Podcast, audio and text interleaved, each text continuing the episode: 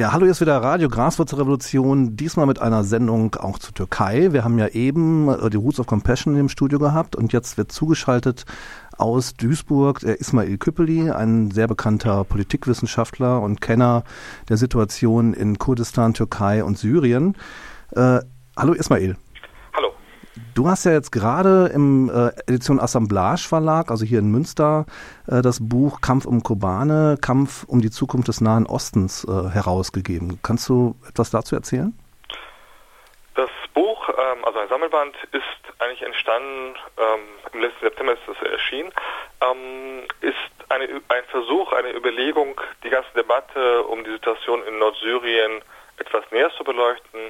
Ähm, dort gibt es seit ungefähr drei Jahren ein Projekt, ähm, Rojava, das ist vielleicht manchen ein Begriff. Und unser Ansatzpunkt war eben ausgehend von der von dem medialen Interesse für die Schlacht um Kobane, da vielleicht auch eher tiefer einzusteigen in, in die inhaltlichen Debatten, was dort passiert und warum das vielleicht auch für Linke in Deutschland interessant sein könnte.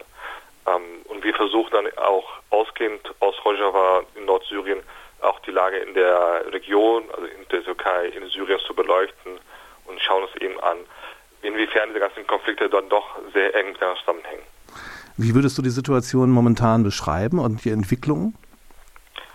Ähm, die Entwicklungen in der Region, also in Rojava ist, es, ist, ist die Entwicklung so, dass ähm, in dem militärischen Kampf gegen den IS ähm, zum Teil Erfolge zu verzeichnen sind. Das Problem ist aber nach wie vor, ähm, die Lage in Rojava ist sehr dadurch bestimmt, dass die Türkei die ganzen Grenzen dicht macht. Das heißt, humanitäre Hilfe kann nicht über die Grenze kommen.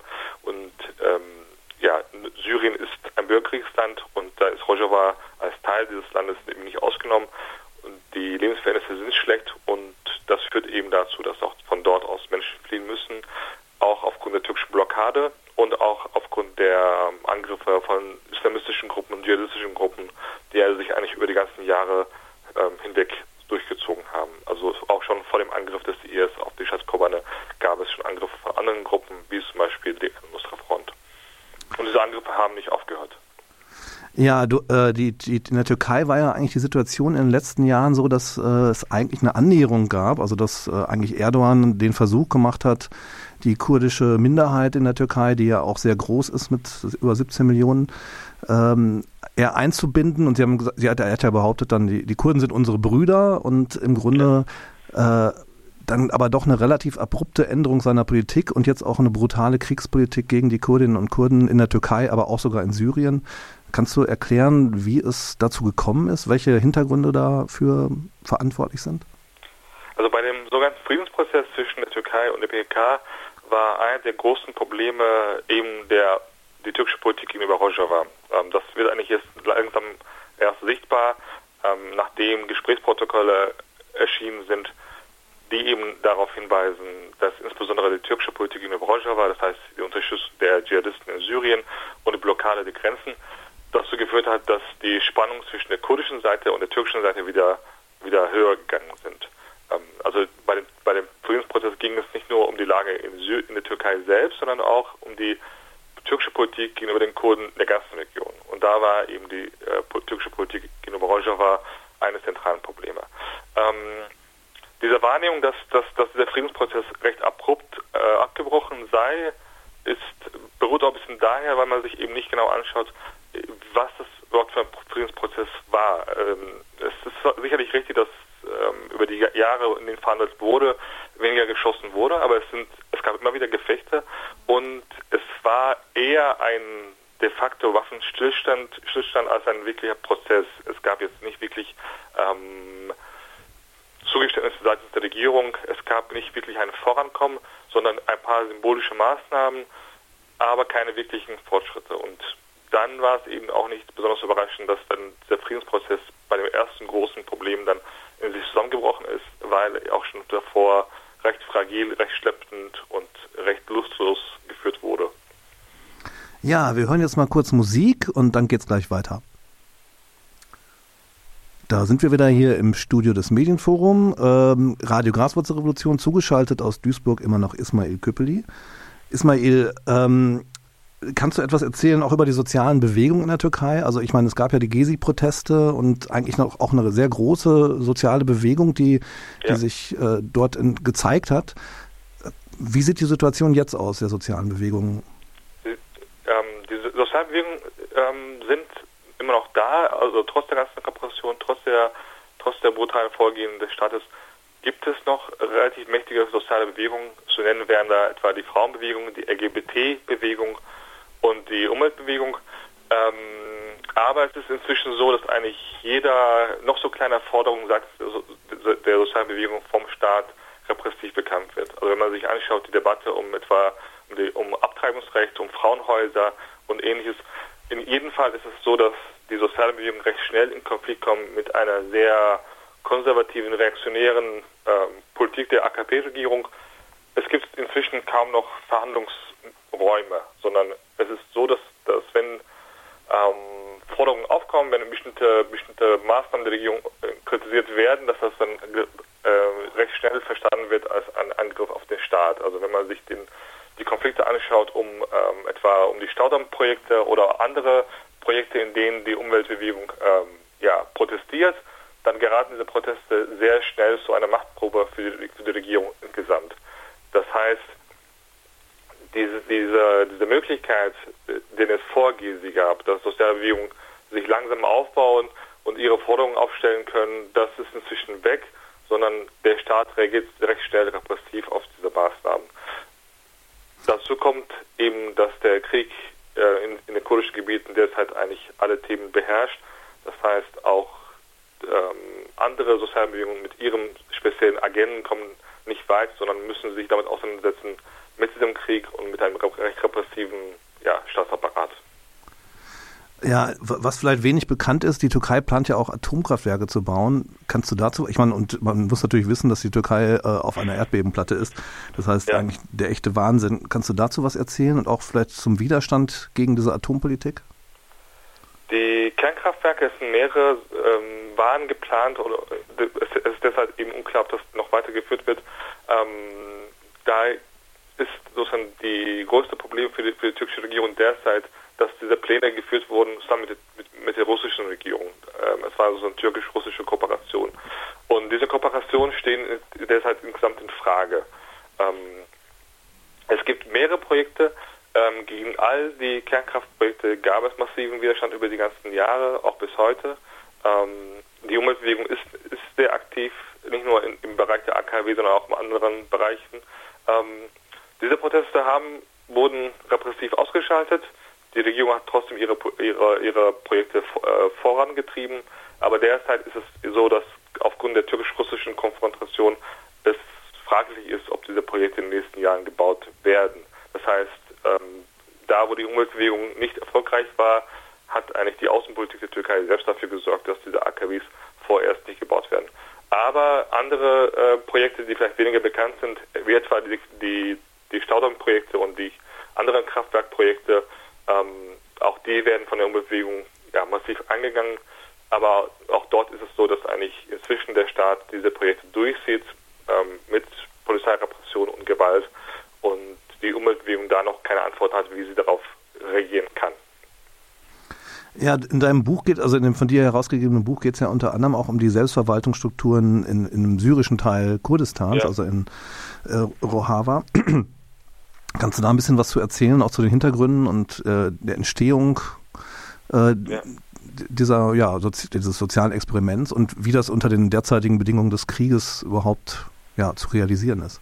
Ja, das ist natürlich sehr, sehr schwierig. Ähm, also Syrien ist nach wie vor ein Bürgerkriegsland und ähm, es ist nicht so, dass, dass einfach das Projekt sich entfalten kann, sondern das Ganze ähm, unter Bedingungen eines fortdauernden Kampfes gegen die Dschihadisten stattfindet. Und dadurch werden natürlich auch die Räume für Basisdemokratie und ähm, andere Prinzipien, die eigentlich sinnvoll sind, natürlich verkleinert, wenn das Militärische irgendwie eher Oberhand nimmt. Das Projekt Rojava hat begonnen 2012 ähm, und der Beginn war eigentlich recht, recht erfolgsversprechend, ähm, auch dadurch, dass es geschafft wurde, ähm, das Projekt zu etablieren, ohne dass es zu, zu, zu unmittelbaren Kämpfen mit, der, mit dem Assad-Regime kam. Also die Assad-Truppen haben sich aus Nordsyrien, aus den Gebieten weitgehend kampflos zurückgezogen. Und dadurch war es auch eben möglich, dass, dass Rojava anders als die anderen Teile von ähm, Syrien sich erstmal gewaltlos oder recht gewaltlos entwickeln konnte, äh, während die anderen Teile von Syrien recht schnell äh, im Bürgerkrieg ähm, ja, versunken sind, war die Situation in Rojava besser. Ähm, die Prinzipien, also die wichtigen Prinzipien sind erstmal Basisdemokratie, das heißt, wir haben Räte und ähm, andere ähnliche Strukturen auf der kommunalen, lokalen Ebene und diese Strukturen bauen sich immer auf die nächste weitere Ebene auf, bis dann zu den Kantonen, also die Rojava ist in drei Kantone aufgeteilt und die Kantone verwalten sich selbstständig. Ähm, das heißt, wir haben Momente von Basisdemokratie, von Föderalismus und es wird eigentlich eher versucht, dass man keinen Nationalstaat nachbilden will, sondern ein anderes Projekt starten will, ähm, das sich eben deutlich von einem Nationalstaat absetzt. Andere Prinzipien sind ähm, Geschlechtergerechtigkeit. Es gibt feste Quoten für Frauen auf allen Ebenen.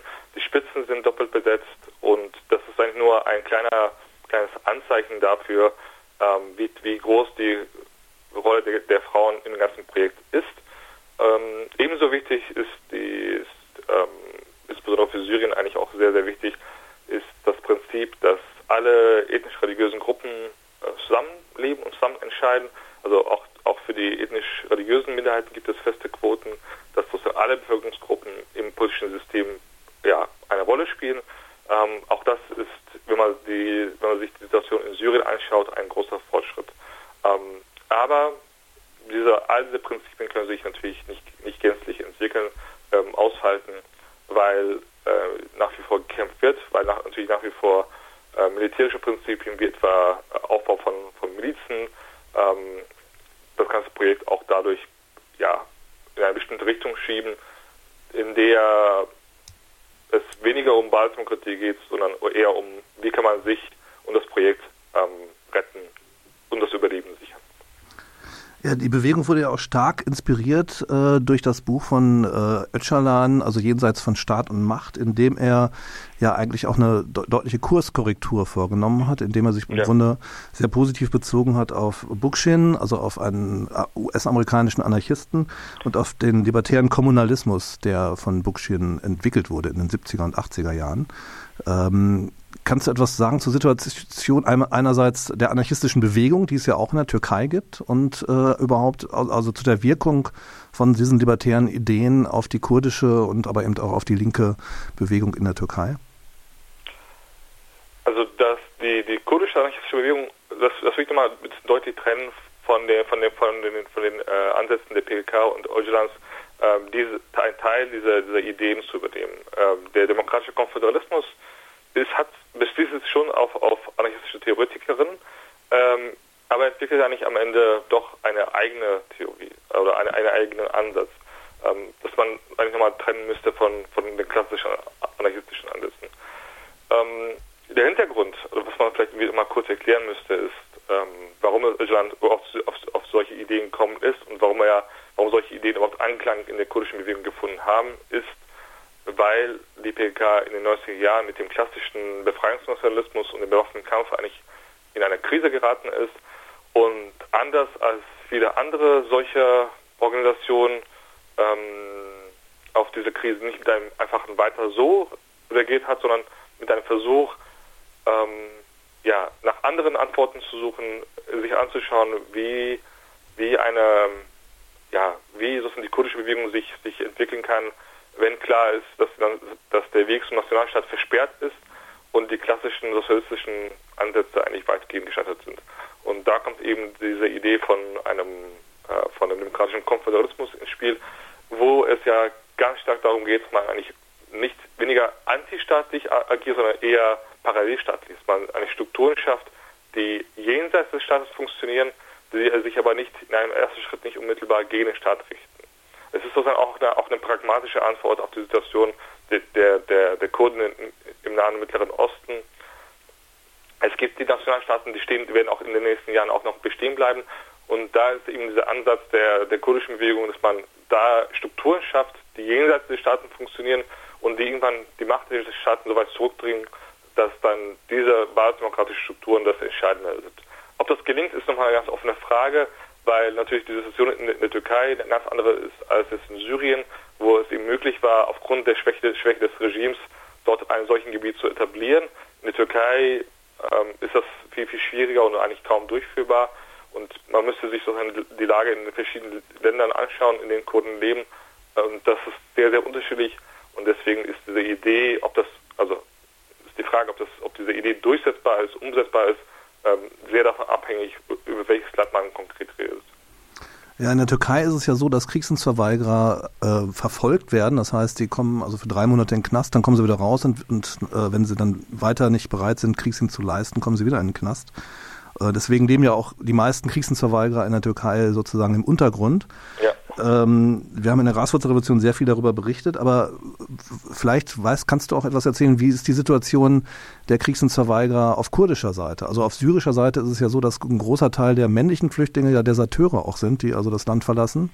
Wie sieht's äh, ja bei den Kurden aus? Wie, wie werden wie wird mit Kriegsdienstverweigerern auch von kurdischer Seite umgegangen? Also von PKK-Seite beziehungsweise von der Seite der kurdischen Selbstverwaltung in, Sy in Syrien? Das ist eigentlich sehr, sehr schwer zu sagen.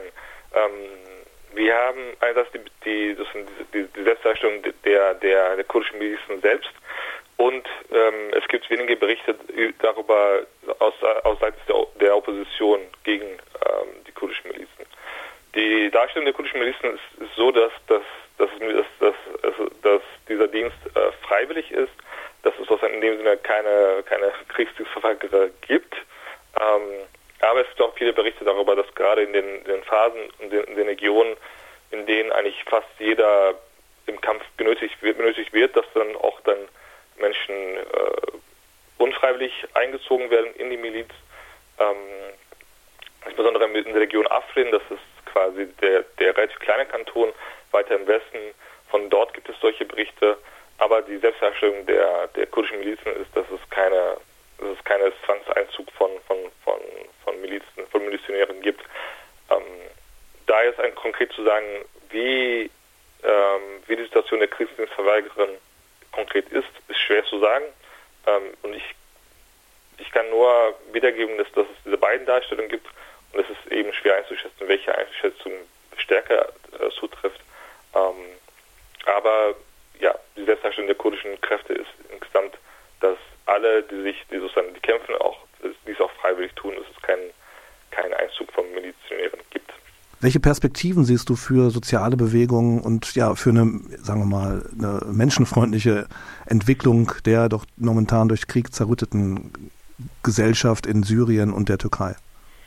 Das, also der, der erste notwendige Schritt, der aber auch eigentlich auch der schwerste ist, ähm, dass die, dass die Kämpfe aufhören. Weil natürlich der Krieg und dieser Kämpfe und diese militärische Logik natürlich dazu führen, dass soziale Bewegungen kaum noch Raum haben, um ihre Interessen zu artikulieren, um eben äh, für eine bessere Gesellschaft, für ein besseres Leben äh, einzustehen.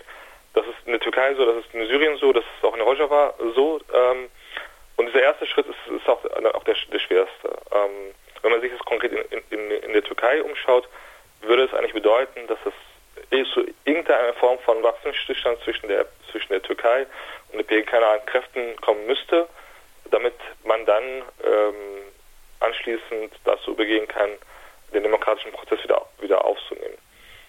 Das, aber auch dieser Schritt ist auch, wie gesagt, auch schon der, der schwerste, weil eigentlich kaum Anzeichen dafür existieren, dass die AKP-Regierung dazu bereit ist, diesen Krieg, den sie ja selbst entfacht hat, wieder, wieder einzudämmen. Sondern es, ganz im Gegenteil, spricht eigentlich vieles dafür, dass der Krieg weiter zunehmen wird, auch in der Türkei, dass auch in den, in den westlichen Gebieten der Türkei, in denen eigentlich bisher keine Kämpfe stattgefunden haben, dass dort auch ähm, mehr Gewalt äh, gegeben wird im nächsten Jahr. Insofern, wir brauchen eine, eine, ja, einen Übergang zu, zum Frieden, wir brauchen ein, ein, ein Ende des Krieges, damit die sozialen Bewegungen Raum haben, mit ihren mit Methoden, mit ihren Interessen äh, voranzukommen. Und dieser Schritt ist auch der schwerste. Ja, herzlichen Dank, Ismail.